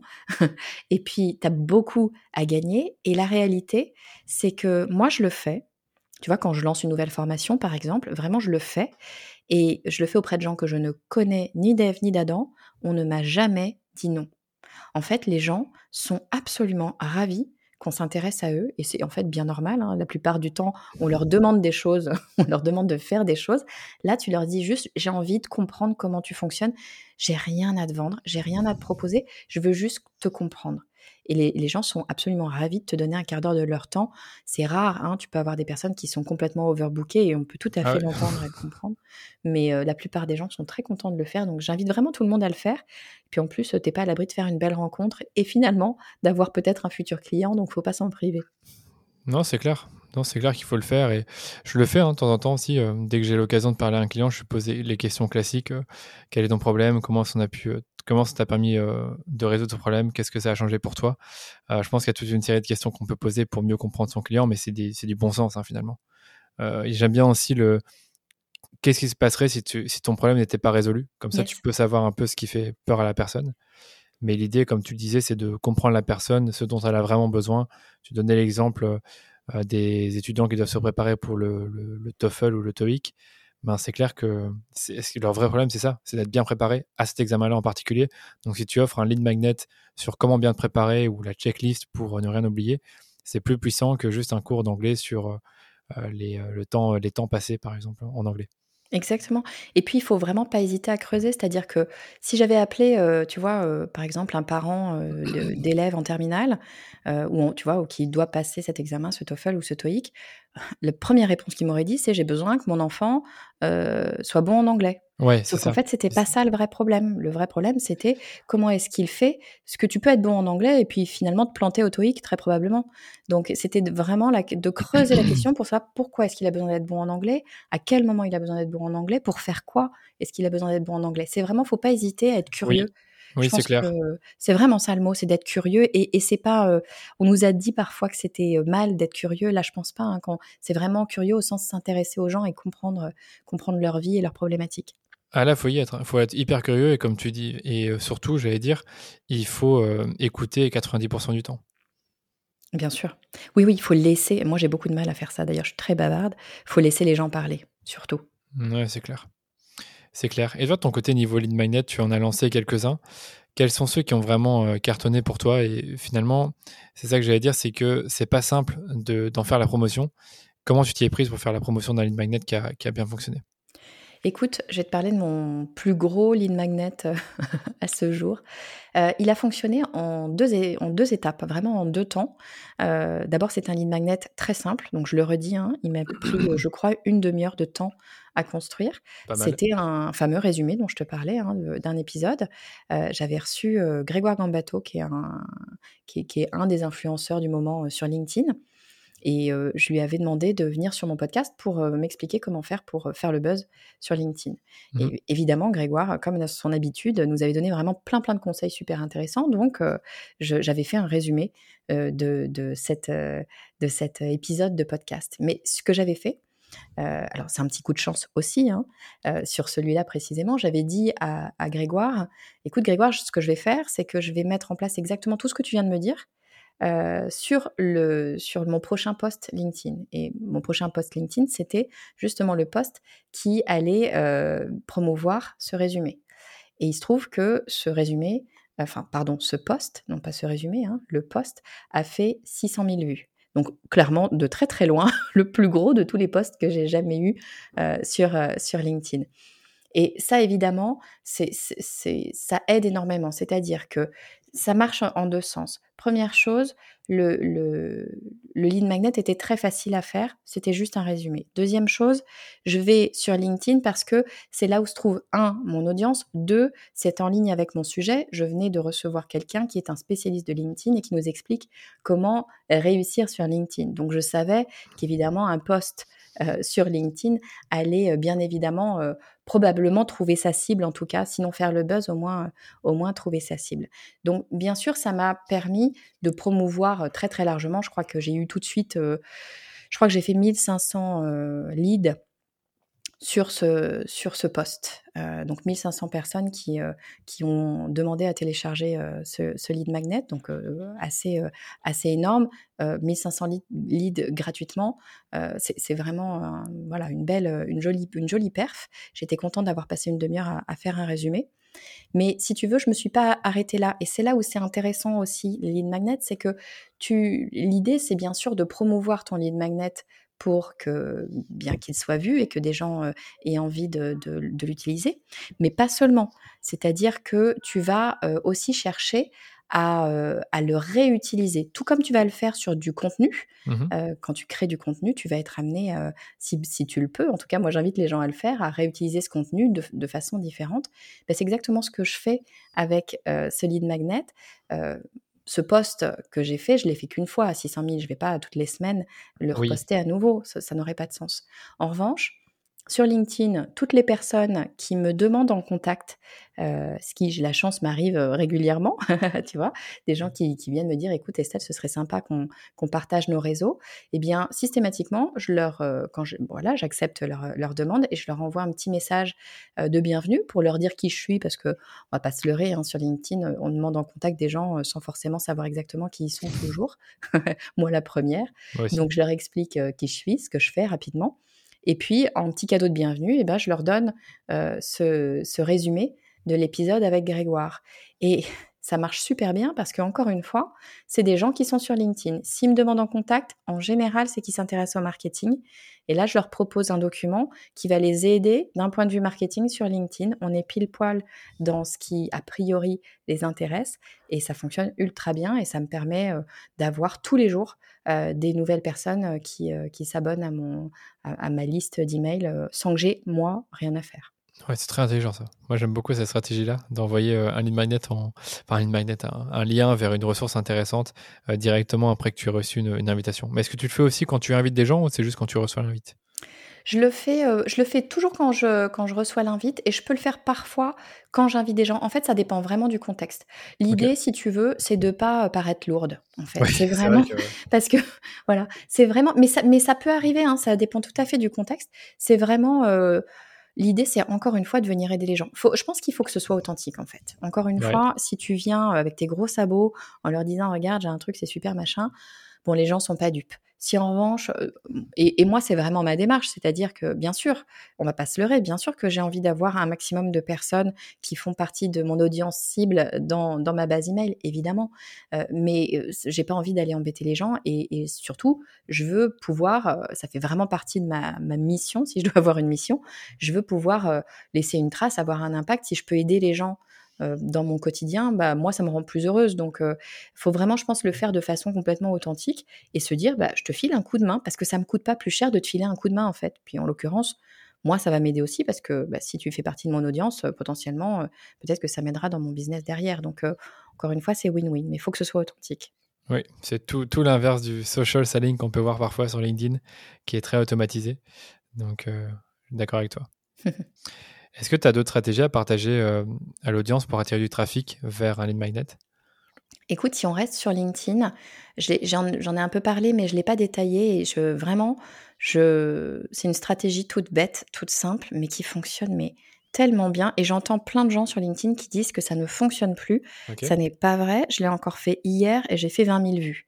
Sachant que, tu vois, ma moyenne sur un, poste classique, c'est 2000. Hein, donc, 20 000, on est sur x10. Donc, vraiment, ça fonctionne. C'est euh, ce que moi, j'appelle, alors je sais pas si tout le monde l'appelle comme ça, moi, j'appelle ça le hack au commentaire. C'est-à-dire qu'il va falloir jouer avec l'algorithme de LinkedIn. Je parle de LinkedIn parce que c'est mon réseau social, c'est celui euh, sur lequel je bosse. Mais après, ça peut se décliner euh, très probablement sur d'autres réseaux. Mais ça marche très, très, très bien sur LinkedIn. Donc, le principe de lorsque tu vas communiquer sur LinkedIn, c'est de faire en sorte, de façon générale, et ça vaut partout, d'aller travailler avec l'algorithme. Donc de comprendre l'algorithme pour savoir ce qu'il va faire, qui va te mettre en avant. En l'occurrence, LinkedIn, comme beaucoup de réseaux, ce qu'il aime, c'est que tu restes d'une part sur le réseau, hein, tu n'emmènes pas les gens ailleurs, ça c'est une première chose, et puis que tu aies beaucoup d'interactions, parce que c'est un réseau social et que le propre d'un réseau social, c'est bien d'avoir des interactions entre les personnes. Donc, qu'est-ce que je vais faire? Je vais créer un poste dans lequel je vais travailler beaucoup de storytelling. Donc ça, c'est vraiment une compétence, euh, à mon sens, qui est ultra euh, importante à développer. Je vais raconter une histoire, en fait, pour intéresser les gens. L'idée, c'est que les personnes rentrent dans l'histoire avec moi, passent un petit peu de temps sur mon poste, parce que ça, faut le savoir, c'est quelque chose que euh, les réseaux sociaux regardent. Hein. Plus tu vas passer de temps, plus les gens vont passer de temps sur ton poste, plus on, va considérer que ben, ton poste est intéressant. Donc, le réseau social va avoir envie de te mettre en avant parce qu'il a envie de mettre en avant des gens intéressants, tout simplement pour que les gens restent sur le réseau social. Encore une fois, c'est juste totalement logique. Donc, on va faire un post dans, dans lequel on va raconter une histoire, on va emmener les gens. Et puis, on va les emmener vers quoi? On va les emmener, bien sûr, vers la problématique qu'ils ont, euh, qui est bien souvent une problématique commune, ou en tout cas dans le storytelling, c'est souvent comme ça qu'on l'amène. Et cette problématique, eh bien, c'est la problématique qui, bien sûr, va être réglée par euh, le, lead magnet. Donc, ce qu'on va leur dire, c'est que euh, on va leur proposer de, leur envoyer ce lead magnet. Et pour leur envoyer, bah, il suffit de me faire un petit signe en commentaire, et comme ça, bah, je vais pouvoir t'envoyer le lien en message privé. Euh, et ça, c'est ultra simple. Pourquoi est-ce que ça fonctionne? Parce que tu donnes tout euh, ce que LinkedIn a envie d'avoir, c'est-à-dire storytelling, la personne reste longtemps. Donc, le post est intéressant. LinkedIn se dit, tiens, je peux montrer à plusieurs personnes, à plus de monde, parce que c'est un post de qualité. Euh, manifestement, les gens s'y intéressent. Ensuite, interaction. La personne te met un lien en, en commentaire. Ensuite, pour que tu puisses leur envoyer euh, ce fameux lien, eh ben, soit c'est des gens qui sont déjà dans ton réseau, soit potentiellement c'est des gens qui ne le sont pas, qui vont donc devoir soit te demander en contact, soit accepter ton invitation. Mais encore une fois, c'est un signe pour LinkedIn que bah, tu es une personne d'intérêt. Tu vois, on te demande en contact ou on accepte à chaque fois ton, ton invitation. C'est bien qu'il y a quelque chose chez toi. Et puis en plus de ça, tu vas continuer, tu vas plus loin parce que tu vas leur envoyer ce fameux lien de téléchargement, cette URL, sur leur message privé. Mais ça, LinkedIn, il le sait, hein, faut pas croire. LinkedIn ne s'arrête pas juste au fil de, de, voilà, de, de publication. Il voit bien que tu t'envoies des messages en privé et que la discussion continue. Donc ça, LinkedIn se dit, mais c'est génial, il y a une discussion globale qui se crée, mais en plus, il y a une discussion en privé qui continue. Donc en fait, tu donnes à LinkedIn tous les signaux au vert pour dire que ce poste est intéressant et ça, eh ben, c'est ce qui lance des boules de neige. Ça marche pas à tous les coups, mais ça marche vraiment très souvent ou en tout cas, c'est des postes qui ont euh, à 90% du temps, en tout cas pour moi, beaucoup plus de vues et d'engagement, bien sûr, que, que mes autres postes en, général. Et ça marche très très bien. Et les gens, les gens sont pas dupes. Hein. je pense qu'ils ont tout à fait compris, bien sûr, que, que tu fais ça aussi pour avoir plus de visibilité, mais c'est le fait que tu aies plus de visibilité qui fait qu'ils l'ont vu. Donc, encore une fois, comme tu proposes un document qui les intéresse et qui va les aider, et ben c'est win-win pour tout le monde et tout le monde est content. Donc c'est vraiment un bon, un bon système euh, pour faire rentrer de nouvelles personnes dans son audience. Oui, le, contenu contre le contenu contre commentaires sur LinkedIn, c'est top. Ça marche toujours bien quand je le fais. Moi, je fais ça pour mes articles de blog parfois et euh, certains épisodes de podcast, mais je ne l'ai pas beaucoup fait pour mes lignes magnets, mais peut-être que je devrais le tester. Ah ouais, ça, franchement, tu me diras, mais je suis à peu près sûr que ça marchera super bien. Ouais, franchement, il faut bien l'amener, je pense, avec du storytelling, comme tu l'as dit. Et je pense qu'il ne faut pas le faire non plus trop souvent. Je pense que tu fais ça toutes les semaines, voilà, ouais pas trop, apprécié. Je dirais une fois par mois, ça va. Ouais, exactement. Euh, il faut aussi toujours contextualiser tout ça avec, euh, comme on le disait, du storytelling et, euh, et, rendre ça voilà, rendre ça sympa. Il y en a qui sont très bons là-dedans, dont un que, que j'admire beaucoup pour ce qu'il fait sur LinkedIn, c'est Benoît euh, Dubo ou Dubos, je sais pas comment ça se prononce, mais très très très très fort là-dedans et je vois que les gens apprécient beaucoup. Et à chaque fois que je vois son contenu, je dis ouais, c'est vrai que ça donne envie. C'est des c'est des posts qui sont très bien faits, qui sont très bien faits, dans, qui sont très bien construits dans leur forme et on a envie d'en savoir plus, on a envie de lui donner, euh, de laisser son commentaire et d'avoir euh, la ressource par message privé. Alors on va pas se leurrer il y a moyen d'automatiser tout ça, mais bon, là, c'est pas le but de parler de, de, de, ça. Mais on peut aussi le faire manuellement. Et moi, je l'ai déjà fait plein de fois manuellement et ça prend pas trop de temps carrément, c'est tout à fait possible. Et très sincèrement, pour mon poste à 600 000 vues, là, j'avais besoin d'automatiser. Et, même, je vais te dire, les, enfin, les fantômes, les, robots n'ont pas tenu le choc. mais c'est la seule fois où j'ai eu besoin d'automatiser parce que finalement, quand tu fais, euh, je sais pas, 100 euh, commentaires, répondre à 100 commentaires, c'est pas si long que ça finalement. Tu fais des copier-coller, hein, tu réponds toujours la même chose. Ouais, c'est des copier-coller, ouais. Bah, moi, j'aime bien euh, personnaliser quand même mon, euh, mon message en, changeant le prénom de la personne. Euh, c'est juste ça que je fais. Et puis, en effet, le message est le même pour tout le monde. On va pas, à, moins que ce soit une personne que je connaisse, je dirais j'espère que tu vas bien, etc.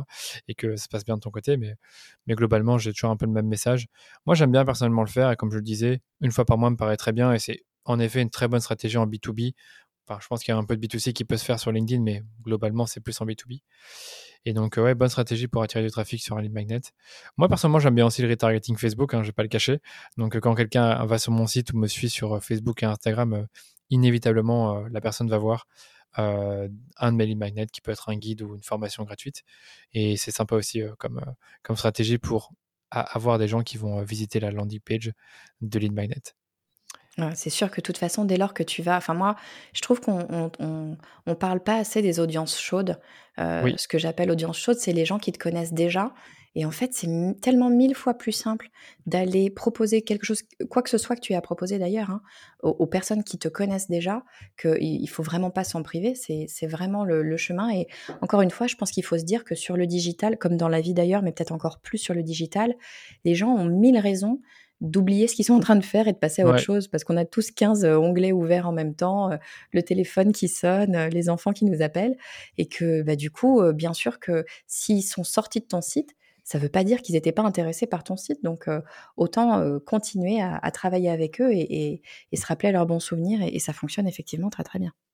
Franchement, pour moi, euh, si, vous faites du web, je sais qu'il y en a qui font beaucoup de web marketing. Honnêtement, c'est une campagne qui n'a pas beaucoup coûté cher parce que les audiences sont limitées en taille. Vous mettez entre, euh, ça dépendra de la taille de votre audience, mais je dirais entre 5 et 20 euros par jour sur euh, votre audience de remarketing, donc les gens qui vous connaissent déjà. Et en fait, toute l'année, cette campagne va tourner. Et dès qu'une personne va visiter votre site, ben, elle reverra cette publicité-là. La bonne nouvelle, c'est que vous ne devez pas changer régulièrement la pub, puisque ce, seront toujours des nouvelles personnes qui vont arriver dans vos audiences, et celles ben, qui s'y intéressent plus vont les quitter. Donc, euh, un truc simple à mettre en place, mais qui permet vraiment constamment d'avoir euh, des nouveaux leads, un peu comme toi. Donc, quand quelqu'un t'invite sur LinkedIn, ben, et quand tu acceptes l'invitation, tu vas proposer ensuite euh, la ressource LinkedIn, le document, à la personne qui s'est intéressée qui s'est intéressée à toi. Bon, bah écoute, moi j'ai quasiment terminé avec mes questions. J'en avais encore une dernière pour toi. Euh, mais est-ce que toi, tu as une méthode particulière pour euh, rendre son lead magnet irrésistible? C'est-à-dire vraiment donner envie de télécharger la ressource. Euh, ça peut être soit une technique de copywriting ou ça peut être une technique en design, n'importe quoi, mais quelque chose qui peut aider à rendre son, son lead magnet plus désirable pour l'audience. Bah écoute, c'est pas une technique. Moi, j'ai pas de baguette magique, je dis toujours. Donc, c'est pas une technique euh, miracle, mais c'est vraiment et, ça recoupe ce que je disais euh, avant. C'est vraiment allier deux choses. La première, c'est de comprendre vraiment intrinsèquement son audience. Euh, et, et, quand je dis vraiment, c'est vraiment régulièrement, ne pas s'arrêter parce qu'on l'a fait il y a deux ans, mais régulièrement aller discuter avec son audience pas ses clients seulement, son audience, donc des gens plus larges pour vraiment les comprendre, et puis réellement travailler le storytelling. Moi, je pense que c'est c'est une, une, grosse clé qui est sous-évaluée. Je trouve que on en parle, mais on n'en parle pas tant que ça euh, dans les études. Alors moi, ça fait un moment que j'ai fait mes études, mais c'est pas quelque chose qu'on apprend euh, en école de commerce, par exemple, beaucoup. Euh, je suis pas sûre qu'il y ait d'ailleurs de formation en storytelling, et je trouve ça bien dommage parce qu'il y a des vraies techniques de storytelling. Ça s'apprend, c'est pas compliqué, ça s'apprend de bien raconter des histoires. Et pour moi, ça change radicalement la donne dès lors que tu sais raconter des histoires, tu sais intéresser les gens, tu sais captiver. Et une fois que les gens sont captivés, ils ont envie d'en savoir plus sur toi. Et ça marchera pour un lead magnet, mais ça marchera aussi pour, euh, pour tout le reste. Donc c'est pour moi euh, vraiment ultra important de savoir présenter son lead magnet, savoir présenter ce qu'on a à offrir euh, de, de, de, la bonne façon pour que les gens aient envie de, travailler avec nous. Donc moi, euh, qu'est-ce que je dirais? Encore une fois, c'est pas une technique infaillible, mais c'est puisqu'il n'y a pas forcément de, formation, euh, je dirais standard qui existe, c'est soit se former sur Internet. Hein, il y a plein de, mini formations qui existent là-dessus, de formations un peu plus complètes. Mais si on ne veut pas aller jusque là, c'est tout simplement de regarder ce que font les gens qui nous plaisent. Tu parlais de, de pardon, j'ai oublié son prénom, Christophe Dubos? Euh, Benoît Dubos. Benoît Dubos, merci. Qui a un super, euh, une super copie, une super façon d'écrire. Ben, je pense qu'il faut euh, enregistrer ces postes-là, les mettre de côté, les regarder, essayer de comprendre comment est-ce qu'ils les construisent. Parce qu'en fait, on va se rendre compte assez rapidement que on a tous un style et on les construit tous de la même façon, ou en tout cas selon des, des, schémas. Alors il y a des schémas qui existent, hein, les AIDA, les passes, etc. Donc ça, on peut, on peut trouver de la théorie, mais en tout cas, il y a vraiment des, des, des choses qui se répètent comme ça. Et c'est une compétence, je pense, ultra, ultra importante à développer pour les lead magnets, mais pas que. Et ça peut changer radicalement la donne parce qu'encore une fois, eh ben, on peut avoir le meilleur lead magnet du monde. Si personne le voit, s'il vient pas sous le nez des gens, eh ben, ça, il servira absolument rien. Donc, le storytelling, c'est pour moi vraiment une des clés qui te permet de, te rendre visible. Ouais, c'est clair. Ça se fait au travers d'un post, au travers d'une newsletter. Euh, même une publicité. Donc il y a toujours moyen de raconter quelque chose euh, là-dessus.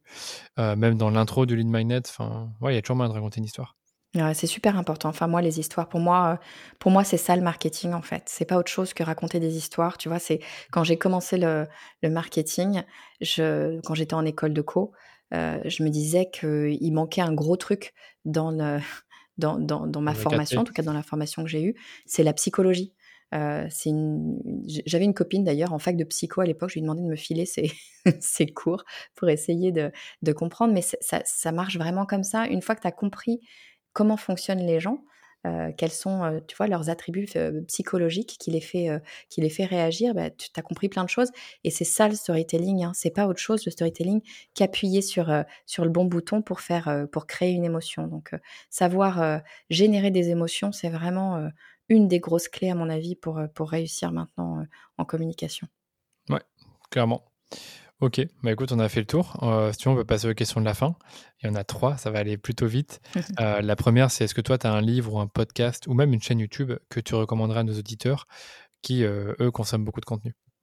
Écoute, ouais, moi j'ai, euh, alors je reçois pas mal de livres. J'ai cette chance-là avec le podcast. On, m'envoie souvent euh, les livres qui paraissent. J'en ai reçu un euh, il y a quelques semaines, quelques mois, qui m'a vraiment, que j'ai trouvé vraiment super intéressant. Puis tu vois, ça va bien avec exactement ce que je te disais à l'instant. C'est un livre de Céline Niederhofer qui s'appelle Le guide du copywriting. Et c'est, alors moi j'ai toujours un peu peur hein, de ces guides-là. Je me dis, tu vas toujours trouver la même chose. Et celui-là, il a l'intérêt le, à la fois de reprendre des bases et je pense que c'est toujours intéressant de, voilà, de partir de la base. Mais il donne vraiment des éléments super intéressants. Je l'ai reçu sur le podcast du marketing, Célim, où on parlait vraiment spécifiquement de comment est-ce que tu abordes la, tarification et comment est-ce que tu parles de, tes prix. Et ça, c'est quelque chose dont il parle vraiment euh, euh, en profondeur dans son livre. C'est l'un des thèmes qu'il aborde dans son livre, mais vraiment il va dans le détail de psychologique, vraiment de qu'est-ce qui fait que les personnes réagissent à tel ou tel élément et comment est-ce que tu vas présenter les choses et comment est-ce qu'un mot placé à côté d'un autre va changer radicalement la donne. C'est vraiment super euh, super intéressant, c'est assez passionnant et ça peut donner beaucoup beaucoup d'idées justement pour euh, pour travailler sa propre copie. Après chacun chacun son style, chacun sa façon de faire, mais je trouve que c'est un guide assez intéressant pour se poser les bonnes questions. Ouais, moi ça m'intéresse beaucoup ça, ce genre de guide. C'est un, un, long livre Non, écoute, ça fait, euh, je sais pas, 150, 200 pages. Euh, et puis tu sais, c'est le genre de livre, c'est pas comme un roman, t'as pas besoin de tout lire d'un coup. Tu peux, tu peux scanner un petit peu ce qui t'intéresse. Et c'est plein, plein, plein de bons conseils. Donc euh, vraiment, je te le recommande. Ok, merci. Top. Euh, niveau outils, est-ce que, est que tu peux nous partager trois outils que toi tu utilises dans ton quotidien de web marketer Yes, alors tu vois, euh, je, je, réfléchissais un petit peu aux outils que, j'utilise. Je me disais, il faut que je trouve des outils euh, vraiment exceptionnels que personne ne connaît. Et puis en fait, je me dis que non, ce serait vraiment dire n'importe quoi parce que j'utilise pas tant d'outils euh, que ça, finalement, dans mon quotidien. Donc, je vais te dire les outils que j'utilise réellement et tu vas voir que je pense que la plupart des gens les connaissent. Euh, premier outil que j'utilise et qui, je trouve, moi, a révolutionné euh, les choses, en tout cas pour moi, c'est Canva.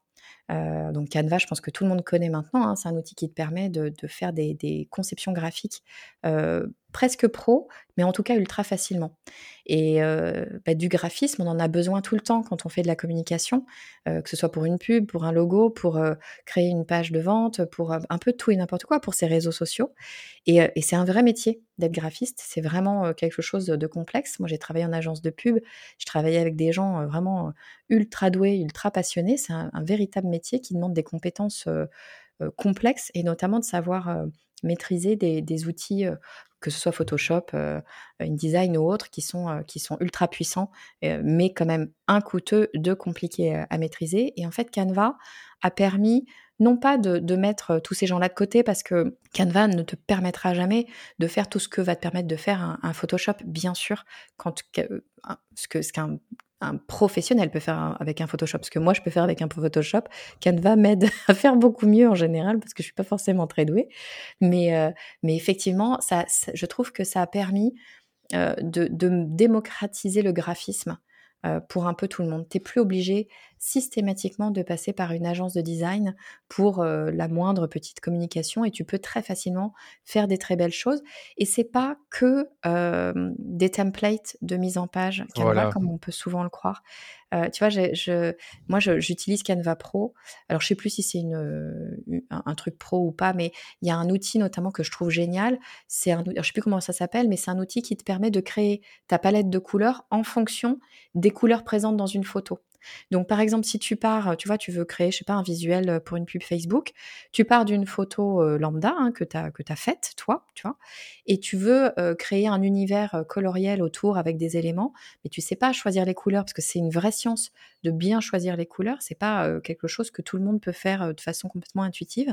Et ben là, tu vas pouvoir aller choisir juste en cliquant sur un bouton. Canva va te sortir une palette de couleurs qui, de façon certaine, sera harmonieuse avec ta photo. Moi, ça, je trouve ça juste absolument magique. Donc, j'adore ce logiciel. Je trouve que c'est vraiment quelque chose qui m'aide au quotidien pour à peu près n'importe quoi dès lors que j'ai besoin d'une image. Donc, ça, c'est un premier, un premier outil. Deuxième outil que j'utilise, bah, je t'en ai parlé tout de suite, hein, c'est MailChimp. Alors, MailChimp, il est décrié, je vais tout te dire. Euh, moi, je l'utilise depuis des années, MailChimp, euh, à l'époque où il était quasiment totalement gratuit. Donc, je sais pas, je pense que ça fait plus de dix ans euh, que j'ai mon compte MailChimp et, c'était vraiment ultra, ultra abordable parce qu'à l'époque, bah, il n'y avait pas trop de concurrence, il n'y avait pas trop de gens non plus qui avaient de base email. En tout cas, ça commençait. Et donc, j'ai tout commencé sur MailChimp, donc j'ai tout monté sous MailChimp. On me dit souvent que euh, Mailchimp est compliqué et que c'est pas vraiment voilà le, le, plus facile à prendre en main euh, d'outils de, gestion de base email. Je, je suis assez d'accord. c'est pas forcément euh, toujours extrêmement simple, mais je continue à l'utiliser parce que parce que je trouve que c'est un outil très très puissant euh, qui est pas parfait, mais qui est très très puissant. Et puis, on va pas se mentir, c'est un petit peu la mise en garde que je ferai sur les ERP, donc les gestionnaires de base email, c'est qu'une fois qu'on a un gestionnaire, c'est assez dur d'en sortir. On, peut hein, bien sûr en changer, mais bien souvent, on a monté plein de choses. Enfin, tu vois, moi avec les lignes magnets, j'ai monté euh, des, pages de vente parce que ton ERP te permet de faire des pages de vente aussi notamment. Donc, je vais avoir des pages de vente, je vais avoir des segmentations, je vais avoir des groupes, je vais avoir plein plein de choses, tout un écosystème que j'ai euh, mis des années à construire euh, sur ma base email et du coup, c'est difficile d'en sortir. Donc, je ne dis pas ça parce que je suis pas contente de Mailchimp. Il se trouve que moi, j'en suis contente. Mais le message que je voudrais faire passer, c'est que quand on veut construire sa base email, on n'a pas le choix. Il faut choisir un ERP, un gestionnaire de base email, ben, il faut essayer de bien le choisir. Donc, moi, j'invite les gens à prendre déjà un, ERP connu pour être sûr qu'il soit là sur le long terme, pas le petit nouveau qui vient d'arriver. On lui souhaite de rester, hein, mais bon, voilà, on ne sait pas s'il sera là dans deux ans. Et puis de bien réfléchir, de faire des tests, de, se poser les questions de ce qu'on veut faire avec, euh, de la tarification aussi, parce qu'on va se le dire, hein, c'est quand même important, même si c'est rarement très très cher. Euh, mais vraiment, ouais, de bien se poser parce qu'on n'en sortira pas quand on voudra. Top. Et puis, tu veux un troisième peut-être outil Tu veux, oui, bien sûr. Eh bien, écoute, le troisième, alors là, c'est spécial podcaster. Hein. Euh, mais euh, bon, j'aime tellement les podcasts que je peux pas m'en empêcher. Et, pour le coup, euh, moi, c'est vraiment l'outil que j'utilise le, plus souvent. c'est Zencaster. Alors toi, tu connais évidemment, puisque tu es podcaster. Mais si des personnes veulent se lancer dans le podcast et se demandent un petit peu comment faire, souvent ça fait un peu peur. En plus, le podcast, on se dit que c'est très complexe, très technique, très compliqué. C'est pas du tout le cas. C'est assez facile. il faut un micro, il faut un logiciel éventuellement de montage. Euh, donc moi j'utilise Audacity, c'est un logiciel gratuit sur PC, euh, mais euh, il faut aussi pouvoir enregistrer. Et pour enregistrer, on peut le faire tout à fait sur Audacity, typiquement. mais quand on enregistre notamment à deux, mais pas que d'ailleurs, on peut utiliser donc Zencaster, qui est un, c'est même pas, il n'y a même pas besoin de télécharger quoi que ce soit sur son ordinateur, c'est vraiment un site internet. Et ça permet d'une part d'enregistrer à deux, c'est ce qu'on fait là tout de suite ensemble. On n'est pas dans la même pièce, mais ça nous permet mmh d'enregistrer nos pistes ensemble. Mais en plus de ça, euh, et moi, c'est la raison pour laquelle j'utilise vraiment Zencaster, et même quand j'enregistre euh, mes épisodes seuls, ça fait un premier nettoyage de la bande. C'est-à-dire que quand on enregistre euh, un podcast, ou, quoi que ce soit d'ailleurs, du son, en tout cas moi, je ne suis pas du tout, mais alors très loin de là, professionnelle du son, j'y connais absolument rien. Il y a souvent des bruits de fond, il y a plein de petits réglages à faire pour que le son soit agréable à écouter. Et en fait, l'avantage de Zencaster, c'est qu'il fait déjà une première passe lui-même donc en général, la piste qu'on va récupérer, bah, elle est assez nette, euh, il n'y a pas de bruit de fond c'est assez facile à, utiliser. Donc euh, voilà, c'est gratuit, ou en tout cas dans sa version euh, hors premium. mais moi, j'utilise la version gratuite, donc en général, je pense que ça suffit. Et, c'est vraiment super utile, ça fait gagner beaucoup de temps et surtout, il n'y a pas besoin d'être technicien pour pouvoir enregistrer du bon son. Ouais, franchement, c'est un très bon outil. En fait, globalement, ce que tu as donné, ce sont des très bons outils que les autres personnes que j'ai invitées n'ont pas forcément cité. Donc Canva, super euh, pour euh, tout ce qui est conception graphique. Et je trouve qu'il devient de plus en plus puissant euh, tout le temps. Donc du coup, s'il est plus puissant, ça veut dire qu'il faut un peu apprendre à l'utiliser avant de vraiment le prendre en main. Euh, Mailchimp, j'ai déjà utilisé, c'est top. Et Zencaster, c'est vrai que la version gratuite est largement suffisante. Moi, je suis en payant parce que j'ai quand même pris le, le, ce forfait-là pour avoir les fichiers en WAV, ce qui permet de, je pense, avoir une meilleure qualité. Je sais pas trop pourquoi, mais on m'a dit que le WAV, c'était le point WAV, c'était mieux. Voilà. Euh, est-ce que, est-ce que tu peux me dire où est-ce qu'on peut te retrouver et te contacter? Yes, bien sûr. Bah écoute, le plus simple pour me retrouver, c'est sur mon podcast, donc le podcast du marketing.com. Et puis, euh, on peut me retrouver, alors j'ai envie de dire, à deux endroits. Le premier endroit, c'est LinkedIn, donc Estelle Ballot, vous allez me trouver euh, assez facilement. Et puis, si vous voulez qu'on se retrouve, euh, j'ai envie de dire, en, live, en vrai, et qu'on puisse échanger réellement, en ce moment, j'ai une masterclass qui aura lieu très rapidement, qui aura lieu le 1er février, le 3 février, et peut-être une troisième session le 8 février. 2022. Donc au moment où on enregistre cet épisode, c'est bientôt. et c'est deux heures pendant lesquelles on va parler évidemment de marketing et on va voir comment est-ce qu'on peut faire pour être visible de ses clients, pour avoir en fait une bonne communication qui va nous permettre eh bien de, de, faire grossir notre audience et surtout bien nos futurs clients. Euh, et donc, eh ben, c'est une, une masterclass, c'est gratuit, hein. euh, c'est deux heures. Je répondrai à toutes, toutes les questions. Donc, c'est vraiment euh, chouette parce que c'est un moment différent du podcast où moi, je peux échanger directement avec, avec les gens qui m'écoutent. Je trouve ça super agréable. donc, pour vous inscrire, c'est super simple. Vous allez sur le marketing.com slash masterclass. Top, c'est très clair, on mettra ça dans les notes de l'épisode. Merci beaucoup Estelle. Ben, merci à toi Danilo, j'étais vraiment ravie de discuter avec toi. Merci beaucoup. Pareillement, à bientôt, salut J'espère que l'épisode vous a plu, je pense que vous savez ce qu'il vous reste à faire, passez à l'action et créez votre ligne magnet. Ça peut être un document, une checklist, un aide-mémoire, un guide ou même une formation gratuite comme celle que je propose sur mon site. Mais peu importe le format, vous devez créer une ressource qui va résoudre un problème douloureux et important pour votre client idéal. Les amis, avant de vous quitter, je vous invite comme toujours à vous abonner au podcast pour ne pas manquer les prochains épisodes. Et surtout, n'oubliez pas de laisser une note 5 étoiles sur Apple Podcast ou même sur Spotify si vous aimez les épisodes que je sors deux fois par semaine. Ça vous prend à peine deux minutes et nous, ça nous permet de faire grandir la communauté autour du podcast. Allez, je vous dis à très vite pour un nouvel épisode du Rendez-vous Marketing.